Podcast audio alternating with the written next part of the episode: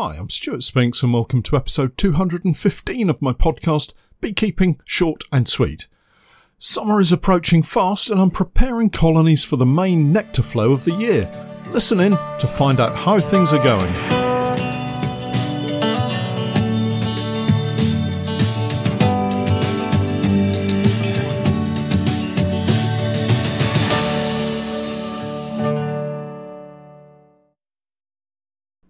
Beekeeping Short and Sweet, a beekeeping podcast for the inquisitive beekeeper with a short attention span. A beekeeper, in fact, just like me. I'm delighted to say that our podcast is now sponsored in part by Simon the Beekeeper. Making beekeeping an affordable hobby for everyone, Simon the Beekeeper provides the best value beekeeping equipment possible, along with a super fast delivery service. The bees won't wait, so their customers don't have to either. Visit the website at w w w dot simon the beekeeper dot co dot u k. Hi everyone, another mad busy week flies by and we're really getting stuck into the beekeeping season, full gas as they say in cycling circles. Welcome back to the podcast. I trust you're all well and having another enjoyable week with your bees. Our early season work is all but over now. Extraction is complete, all but I guess four or five supers. Uh, we've taken most of them off, but there are still four or five to go. And we've extracted everything, leaving the honey room smelling very sweet, but in the usual sticky mess that follows the extraction. And that's going to need some attention over the next week or so. Everything will be washed down and dried. Kit will be moved out of the honey room so I can wash the floor and get it spotlessly clean again in readiness for the summer extraction in August. Doesn't sound very far away now, and my goodness, it gets the pulse racing when you think about what's to come. A short sprint through the summer and then we'll be preparing all of our colonies for the long challenge of the autumn and winter months. There's an awful lot of work to get through before we get to that point though, and it's already started as we prepare our colonies for the summer nectar flow. Preparations have been underway for some time really. When you think back to my plans, I always knew we wanted to be at a particular point as we hit June, and for the most part I think we're on track. The splitting of colonies in the spring, whilst it reduced the amount of spring honey we were able to produce, it does mean that we are pretty close to the two hundred plus colonies mark. As with most things in beekeeping, there have been some disappointing results mixed in with the successes, and I think it's important to share these with you. Things don't always go according to plan in beekeeping, I'm sure you're aware, and you have to be prepared to make adjustments and change plans accordingly. That's where I find myself right now. A few kinks in the road have appeared and we're tackling them head on. Here's what's been happening. First off, we've had one site that's really struggled with the splits that we carried out in early May. This particular apiary we call the Railway and housed thirteen or fourteen honeypaw Langstroth hives. Splits were carried out using the vertical splitboard method, not too different to the Demaree method really, and of all these splits, just a couple have successfully produced new laying queens. The others have either failed outright, with queens never emerging from queen cells, had emergence but queens failed to mate and return, or mated, returned and then became drone layers. The great thing about doing this podcast is it forces me to sit down and think about what I'm going to share with you, and for that I have to really delve deep into what's been happening to try to give you a true picture of our story. Regarding these failed splits, I can only think that it's all down to the location. We have several sites within three or four miles of each other here, and each of the other locations were also apiaries that had colonies split at the same time, using the same method, and these all had far better success rates than this one particular location.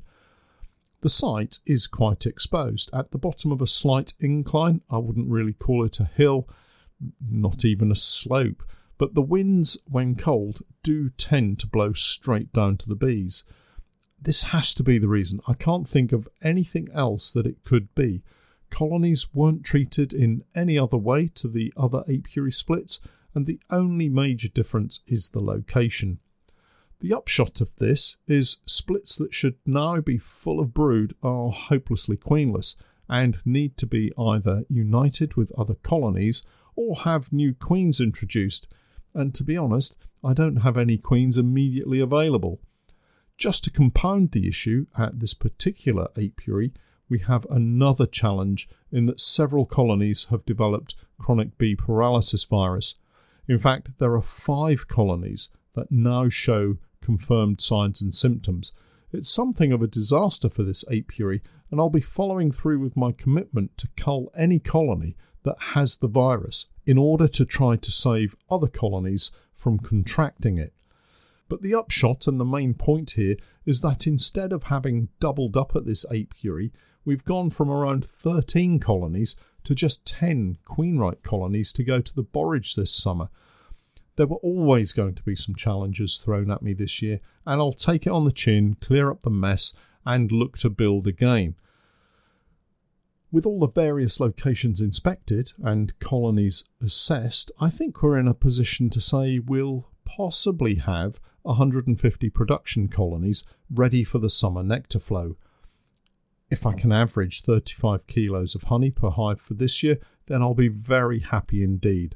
So the problems that I face and the challenges that are being thrown at me are not really too terrible. Before we get to that point, I just need a couple of more weeks of nervous checking to make sure that we don't have any spurious swarm cells popping up anywhere. This then is part of my colony preparation checklist to ready colonies for the summer. Firstly, are they queenwright? This is easy enough in most cases. Check for eggs and brood in all stages. If you have those, then generally everything is well in the colony.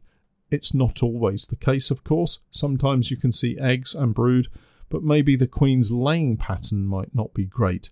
Eggs laid in a kind of sporadic, haphazard manner. That's never a good sign. What we're looking for here is a nice slab of capped brood, with a little open brood around the outer edge and maybe a few eggs as well. If the colony ticks that box, we can have a look for food. Do they have enough food to see them through the next couple of weeks? It's surprising just how quickly a colony can go from well-fed to near starvation between inspections. I've had it happen to a couple of colonies just in this past week. If they have enough stores, the next check is how many frames of brood. Back to basics here for a moment.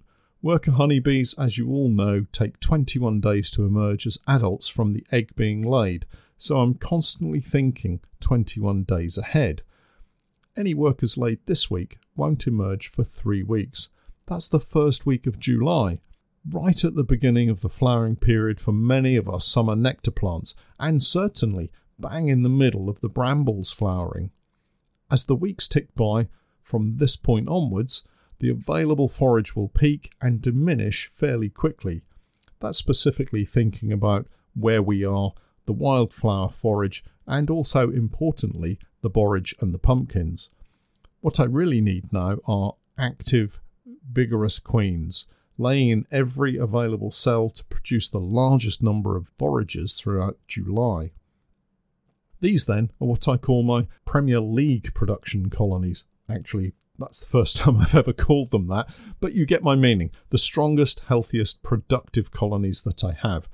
And as I said, I think I maybe have one hundred fifty in that general state. Some are stronger than others, but most are getting bigger by the day and should be in a position to fill boxes with honey from, well, any time now really. The other colonies that are ranked as less productive are going to be okay, just not as vigorous, and although they may produce some honey, I'm not expecting much from them at all.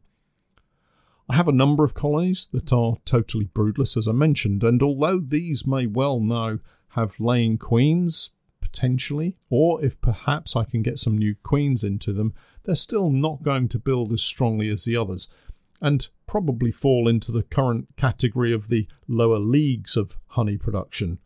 There may well be some merit in following an early summer equalisation programme, perhaps taking a single frame of brood from the very strongest and donating it to maybe the weaker medium-sized colonies to bring them up to promotion contenders, maybe, to continue the sporting league's theme. If I have maybe fifty really strong colonies and I take one frame of sealed brood from each, it means that I can maybe help other colonies move from average production to above average production without a corresponding drop in production from those other bigger colonies. It's something that I'm going to have to think about. So with time running out to build strong colonies for the summer and having one apiary misbehave, I'm feeling pretty good about the position we find ourselves in. It would have been nice to have had a few more developing splits, but overall it's not too bad. The next big task is to prepare colonies to move them to the pollination sites. It's not overly complicated, to be honest, but it is time consuming and of course needs to be done overnight. Hives are strapped down, ready to lift onto the truck or trailer, and then we just have to sit and wait. Well, go away and come back later that evening.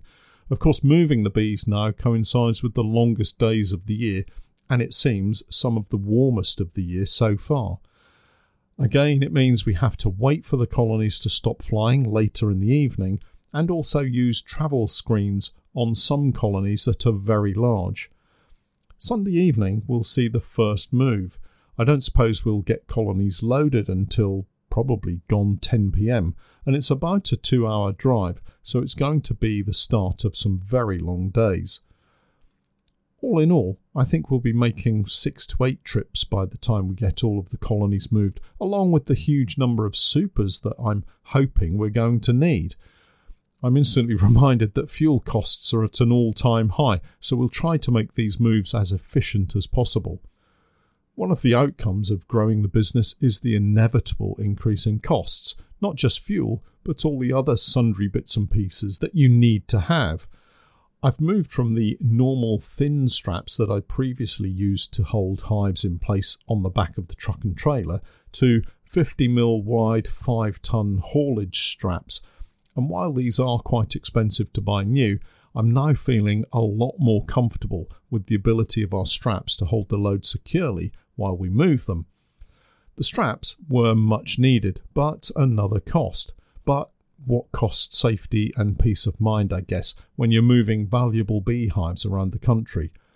I'll report back next week and let you know how we got on with the first move.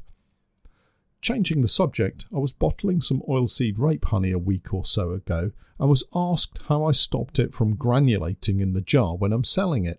The small number of stockists that we have like to put runny honey on the shelf that will stay runny for a reasonable period of time before granulating. And these can become a challenge when all you have is oilseed rape honey.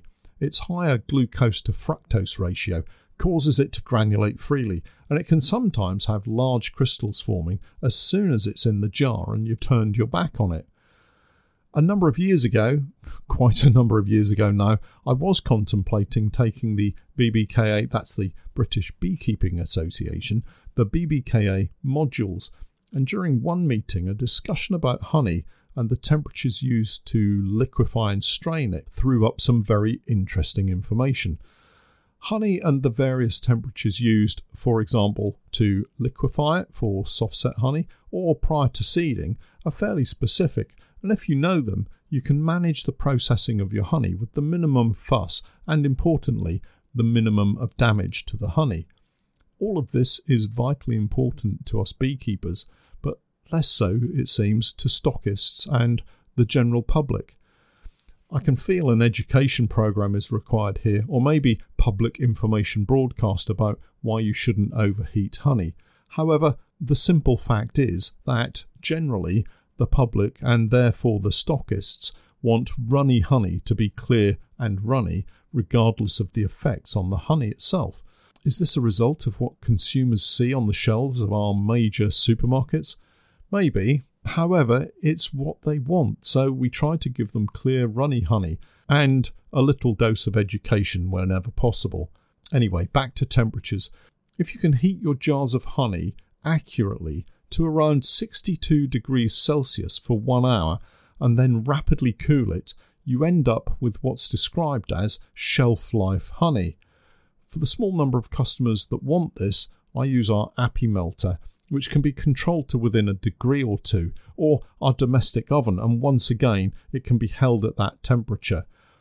Once you get it to that temperature, keep it there for an hour, and then it goes outside in the winter or into a chest freezer into the summer to cool rapidly, and that's really important. The result is that the honey has a delayed granulation effect for a good number of weeks, if not months. But please remember, don't put hot honey into your domestic freezer with all of your frozen food. It will end in disaster. Use a dedicated freezer for honey, frames, and beer. And on that note, it's time for me to go get a cold one. Have a great beekeeping week. I'll have more updates, tips and techniques for you next time. And remember, I'm Stuart Spinks, and that was Beekeeping Short and Sweet.